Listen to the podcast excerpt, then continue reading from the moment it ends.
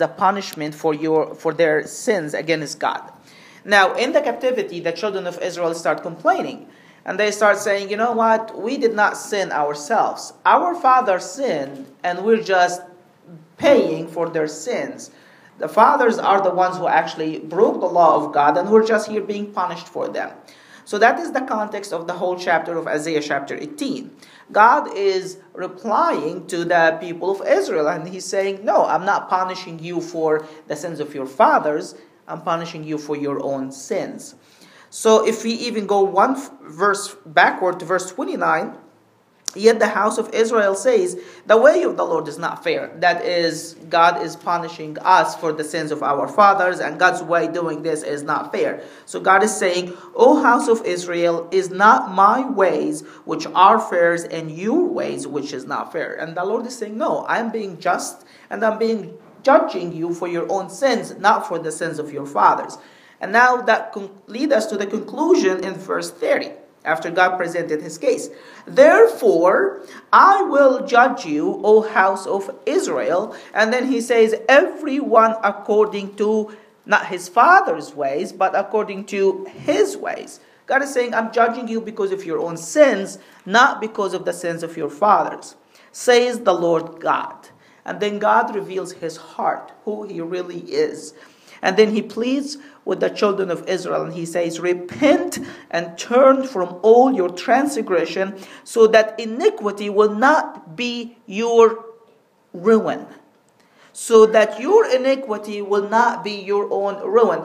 God is telling the children of Israel, You are being punished and you are being judged and you are suffering the consequences of what you have done. But it is not me, the one who's causing the suffering. It is your own iniquities, your own sins that is ruining you, that is causing you to suffer all the judgment and the wrath. And in the midst of you bringing judgment upon yourselves, I'm pleading here with you and I'm saying, repent and turn from your ways. Come to me so you don't have to suffer the consequences of sin and the judgment and the wrath that you have brought upon yourselves. And then verse 31 Cast away from you all the transgressions which you have committed, and get yourselves a new heart and a new spirit. And then God says, For why should you die, O house of Israel? Do you guys see the heart of God? He's, his heart is broken for the children of Israel because they are bearing wrath and judgment because they have sinned against God. And God is just watching them ruining their own lives, and He's pleading with them that they will just turn from their sins, that they will repent, that they will cast away their sins. And He's pleading and saying, Why should you die, O children of Israel? Why would you perish? I want to give you life. I want to give you hope. You don't have to go through the consequences of your sins. Why should you die, O house of Israel? And then verse 32 For I have no pleasure, for I have no pleasure in the death of the one who dies, says the Lord. I have no pleasure in the death of the wicked, in the death of the one who dies. God is saying, This is not my heart, really. This is not what I want to do. This is not what makes me happy to see a sinner die and perish. It gives me no pleasure to see the sinner die. The one thing that gives me pleasure is to see the sinner actually repenting. Okay, I didn't know if it's working. If see the sinner repenting and coming to me, I take no pleasure in the death of the wicked, says the Lord. Therefore, turn and live. Turn and live. This couple of verses just gives us a glimpse of the heart of God toward people who are sinning against Him who are breaking his law and breaking his heart, even more importantly. And they are suffering the consequences of breaking the law of God. And God is pleading for them that they will turn because his heart is not for them to be judged, his heart is for them to have grace, to have mercy, and to experience the love that he can offer. Amen? Amen. Now, I want to just highlight a couple of more scriptures in the Bible that pretty much emphasize that phrase that God told the children of Israel in verse 32 I have no pleasure in the death of the wicked. And if you read the Bible, you see that this is exactly the heart of God from Genesis to Revelation. Everything God does toward humanity comes from that from his heart condition that he takes no pleasure in the death of the wicked because he's not pleased when anybody die and perish. We're going to see that theme running throughout the scripture. But I'm just going to highlight only three examples in the Bible, three verses or three passages, and that's it. Okay? So let's turn first to the book of Judges, chapter 10. Judges chapter 10, we're going to read a couple of verses there.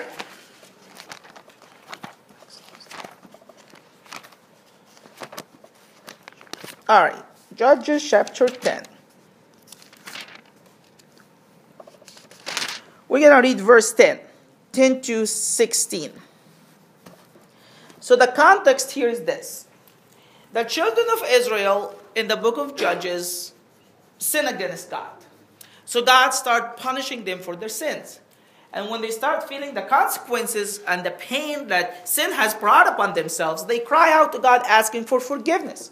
So the Lord, because He's a merciful God, comes through to them and He forgive their sins, raise up a deliverer who set them free.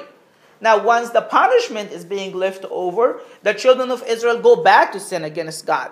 And this just this cycle goes over and over and over again in the book of Judges. That's the whole book, what it's what's the whole book is about. So let's just read these few verses here. Judges 10, verse 10. Now, same thing here is happening. The children of Israel is, are being punished, okay? And they're coming back to God for deliverance. Verse 10 And the children of Israel cried out to the Lord, saying, We have sinned against you because we have both forsaken our God and served the Baals. Saying, God have mercy on us, we did sin against you. Verse 11 The Lord is replying back to the children of Israel, and he's saying, So the Lord said to the children of Israel, Did I not deliver you from the Egyptians and from the Amorites and from the people of Ammon? and from the Philistines, also from the Sidonites and the Amalekites and the Moabites. Also, the Sidonites, the Amalekites, the Moabites oppressed you, and you cried out to me, and I delivered you from their hands. That's seven nations the Lord is bringing back to their attention, saying, Seven times we did this before. You sinned, I punished you. I sent nation number one. You start feeling the pain. You cried out to me. I had mercy on you, and I came through, and I delivered you. But you went again to your sin. I sent nation number two that oppressed you and afflicted, afflicted you because you have sinned against me. You cried out to me, so I had sympathy again over you. Seven times I did that to you. Seven times I have saved you. Verse 13. Yet, after seven times, yet you have forsaken me and have served other gods. Therefore, I will deliver you no more. God saying, I am done. I have done enough. I've saved you so many times. I had compassion in you so many times. I'm done. I can't do this no more. Verse 14. God is telling the children of Israel, Go and cry out to the gods which you have chosen. Let them deliver you in your time of distress. And the children of Israel say to the Lord, We have sinned, do to us whatever seems best to you. Verse 16 So they put away the foreign gods from among them and served the Lord. And now look at this coming phrase right here. And his soul could no longer endure the misery of Israel. Wow. And his soul could no longer endure the misery of Israel. God just could not bear seeing the children of Israel living in bondage and in punishment and enduring the wrath that they actually brought upon themselves. God is not just a sadistic God who just want to judge people for no reason just because he's God. People are bringing judgment upon themselves and his heart is literally broken for them. I'm just thinking of my son Micah. He's 16 months old, and he's trying to test his boundaries a lot. You know, so as his father, sometimes I had to punish him, and he cries, and I see him crying, and my heart breaks for him because I don't want him to be crying, and I cannot wait to go back to him and just carry him and hold him and tell him how much I love him. But I have to punish him because he did do something wrong. And this is exactly the heart of God. Where do you think fathers get this from? It's from the heart of God. who could no longer endure the misery of Israel. This is how God feels about every single sinner around this area. This is God's heart for Washington, D.C. This is God's heart for this neighborhood. This is God's heart for your family member who doesn't know Him. This is God's heart for your neighbor, for your co-worker, for every single soul that you're rubbing shoulder with every single day that doesn't, that this soul doesn't know the Lord. These people are sinning against God, breaking His law and breaking His heart, and they're bringing upon themselves judgment and wrath, which is absolutely fine and just because they deserve that, just as we did in the past. But God's heart is broken for them. They go through the guilt and the shame of sin, and His soul just cannot bear what they are going through. And not only that, sin is going to lead them to a Christless, eternal lake of fire and eternal judgment that they're to suffer forever and forever. And God's heart is broken for them. He doesn't want no one to perish. The God that spoke to the children of Israel in the book of Judges here is the same God who spoke to Ezekiel and said, I just take no pleasure in judgment. It doesn't please my heart to punish the wicked. Don't misunderstand me. He will do it. He will punish the sinners. And by no means will the guilty go free. But this is not his heart. His heart is mercy and grace and love, not judgment and wrath. Amen? Let's read another example in the book of Hosea, one of the very early small prophets, minor prophets in the Old Testament. Hosea chapter 11, I think is the very first one.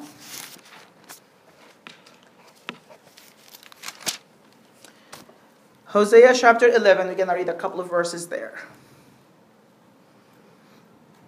Now, the context, once again, God is pronouncing judgment on Ephraim or the northern nation of Israel. And in Hosea chapter 11, verse 8, God is telling the children of, uh, of Israel, or the nation of Israel, the northern nation, Ephraim, at that point, he's saying this. This is just amazing, uh, the heart of God. How can I give you up, Ephraim? Now, God is thinking about the judgment that he's going to pour on them, okay? And he's, I think, talking to himself and he's saying, How can I give you up, Ephraim? How can I hand you over Israel? Is that how can I just let go of you? How can I just punish you and let you suffer the consequences of your sins? How can I make you like Admah? How can I sit you like Zeboim? Now, Admah and Zeboim, these are two tiny small cities that were in the valley of Sodom and Gomorrah. And when God poured out his wrath on Sodom and Gomorrah, there was three small cities or two small more cities that got destroyed. You barely they're mentioned in the book of Genesis. One of them is Admah, and the second one is Zeboim. So God is saying, How can I punish you the same way I punish these other cities, these other towns? And then listen to this. Listen to the heart of God. My heart churns within me, and my sympathy is stirred. My sympathy is stirred. Now, listen to this. The word stirred that God is using here. Actually, this Hebrew word was mentioned only three more times in the whole Old Testament. That's it. Four times total, including Hosea. Three more times in the uh, three other examples in the Old Testament. Okay, so let's look at this word a little bit because that tells us what happened to God what happened to his sympathy when he was about to pour out his judgment on the children of Israel, okay? The first time this word was mentioned was in Genesis 43:30, okay? The context there is this. Joseph was uh, the second man already in Egypt. The famine was already going on, and Jacob sent 10 of his brothers, okay, to buy grains from Egypt. And when the ten brothers came to Egypt, Joseph recognized his brothers. His brothers, his brothers did not recognize him. So he started messing with them so they can bring Benjamin and everybody else later. So he's saying, You are spies. And they said, No, we're not spies. We're actually 12 brothers. One is no more, and the youngest is with our father, and we're the 10 brothers here. So he's like, No, you are spies, and to prove yourself right, I'm going to keep one of you, long story short, I'm summarizing here. I'm going to keep one of you here till you go back and bring your youngest brother so I know that your story is right. He obviously knows that the story is right. He's just trying to bring Benjamin back. So he captures Simon, one of the ten, and put him in prison. They go back to Israel. Grain runs out. They have to go back to Egypt. Can't go back without Benjamin. So they plead with Jacob, give us Benjamin. And I think Reuben, the, the firstborn, said, I will redeem him with my own life. That's how he's trying to pursue with Jacob. Long story short, Benjamin came. And then they all came to Joseph. And then, when Joseph saw his brother, that's, that's the context here in Genesis 43 30. When Joseph saw his brother for the first time, the Bible say that his heart yearned for his brother once he laid eyes on him. His heart longed for his brother that he had to run out and find a place so he can weep. One translation put it like this His bowels inside of her burned for his brother.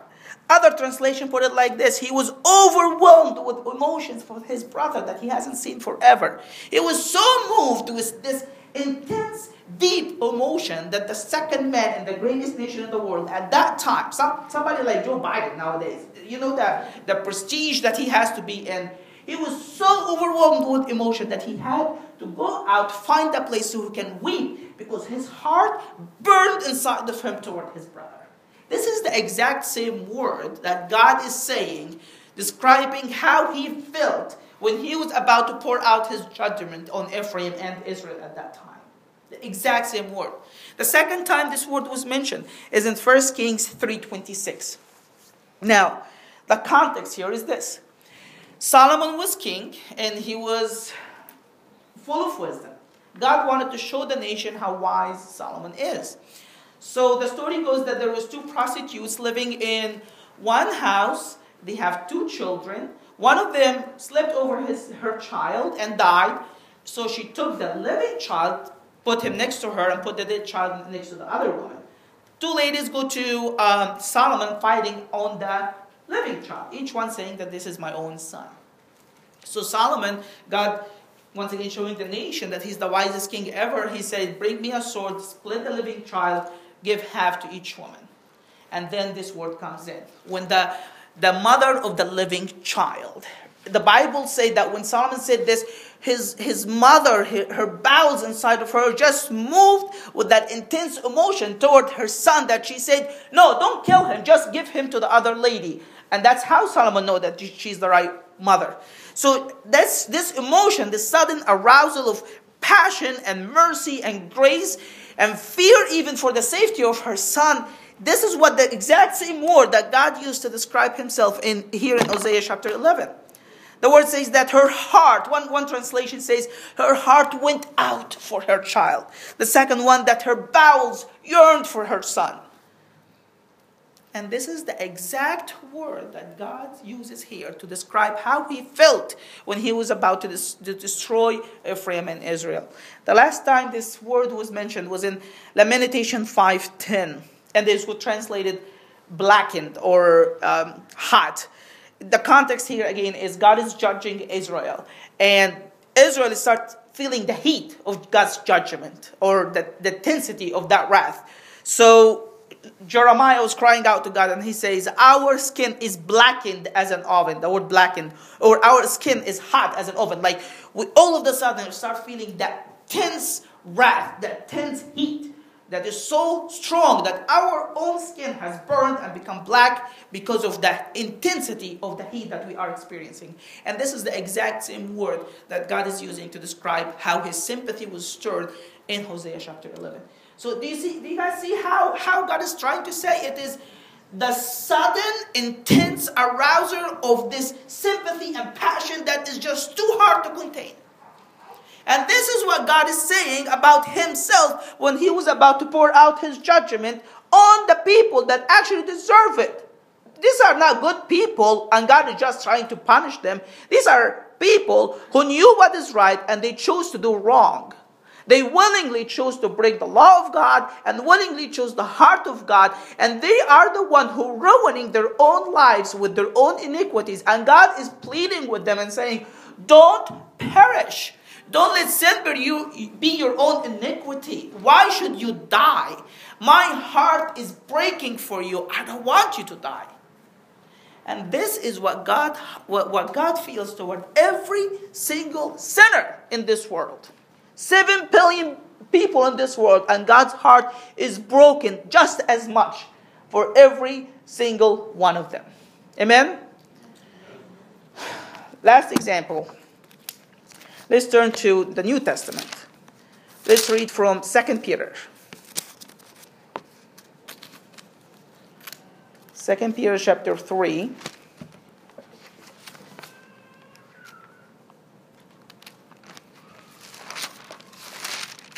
2 Peter chapter 3, we're going to read one verse, but I'm just going to give you the background as well. I'm going to read verse 9. But the background here is this. During that time, people start complaining that God is not, Jesus is not really coming back. God is not really going to judge sin, you know. He's just, everything has been the same since forever. You know, nothing is changing. Probably nothing will ever change. So God is not going to come back. Let's just read a couple of verses earlier so we can know what, what Peter is talking about. Verse, um, let, verse 2, chapter 3, verse 2 that you may be mindful of the words which were spoken before by the holy prophets, that God is going to come back, that Jesus is going to judge sin, and of the commandment of us, the apostles of the Lord and Savior, knowing this first, that scoffers will come in the last day walking according to their own lust and saying, Where is the promise of his coming? He's not coming. You know, where is the promise of his coming? For since the fathers fell asleep, all things continue as they were from the beginning of creation. It's like, you know what? Jesus is not coming. There's no judgment. Everything can always be the same. Let's move forward to verse um, 8. But beloved, do not forget this. One thing, don't forget this one thing that with the Lord, one day is a thousand years, and a thousand years is like a one day. So Peter is saying, yes, people say that God is not, Jesus is not coming back, he's not going to judge sin, but they don't know God's timing is not our timing. And then he leads us to verse 9 here. He says, For the Lord is not slack concerning his promise. He's not slack concerning his promise to coming back, rescue the saints, and judge sin. As some count slackness. Look at this but is long suffering toward us, not willing that any should perish, but that all should come to repentance. Peter is saying that God is not coming back because he's slacking in his promise or he's never going to come through on his promise. He is waiting. The reason why Jesus hasn't come yet, that's what Peter said, he is long suffering. He is patiently waiting, even though it is causing him suffering, because he is not willing that none should perish. That's why he's waiting. Because his heart for none of the people outside to perish. His heart is for them to be saved. He's not willing that none should perish. But that how many? 5% of the population? What does the Bible say? How many should come to repentance? 5%? 80%? 100%. Every single soul in this world, it's God's heart for the soul to come to repentance. That's why He's waiting. He is the same God who told Ezekiel in the Old Testament, I take no pleasure in the death of the wicked. It doesn't bring me any joy to see a sinner die and perish. The one thing that satisfies my heart is to see sinners coming to repentance. Every single one of them. That's why I'm waiting on my promise to come back to get my saints and judge sin. Amen? It is the same God who spoke early, like in the book of Judges, and then to Hosea, to Ezekiel. Here in Peter, we see him. He takes no pleasure in the death of the wicked. So much so. This is how much God takes no pleasure in the death of the wicked that we, when we, the human race, have sinned against him and broke the law of God, and we were under the judgment of God, unrighteously brought upon ourselves his wrath, and there would have been no way for us to be saved, no way for us to pay off God's judgment. He came down to us, and he went to the cross so he can take upon himself the judgment that you and I deserve. And on the cross, on the cross, Jesus, the creator of heaven and earth, became a mockery of his creation. The one who knew no sin became sin. The one who, in his presence, angels just covered their eyes because they cannot behold his glory. That exact same very one on the cross was beaten, spit at, mocked, despised, rejected, and after all of this, God's the, God the Father poured out his judgment on him. Do you know why? Do you know why Jesus endured the cross? Do you know why Jesus despised the shame? Did you know why do you know why Jesus went through the wrath of God and he didn't mind it? Because he is the God of Ezekiel who told Ezekiel in chapter 18, I take no pleasure in the death of the wicked. So much so that he didn't mind the cross so he can provide a way for us to be saved. Amen? Amen. This is our God, and this is his heart. His heart is for our communities, our neighborhood, our cities, and our nation, and in this world that everyone should be saved. And he has provided the way on the cross when Jesus came and died, so he can pay off the wrath of God that we have required upon ourselves. Amen? Let's close our eyes and pray.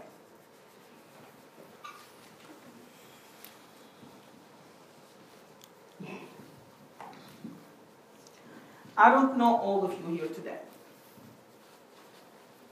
But if you're here today and you're not sure that you are saved,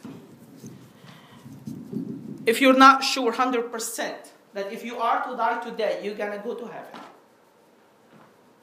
if you don't know beyond the shadow of any doubt that your sins are forgiven, then God is speaking to you today. And He's saying, I love you so much, I don't want you to die and perish. So much so that I have provided the only possible way for you to be saved. When I sent my son Jesus to die on the cross so he can pay the price of your sins. And my arms for you today are wide open. I don't care how much sins you have committed. I want you as you are. I will forgive you. I will come into your heart. I will take the ruin, the guilt, and the shame and the punishment of sin, and I'm going to make you a brand new creation. If that's you today, I want you to lift your hand so I can pray for you. Lifting your hand is not what's going to save you. It is just an outside showing that this is the condition of your heart.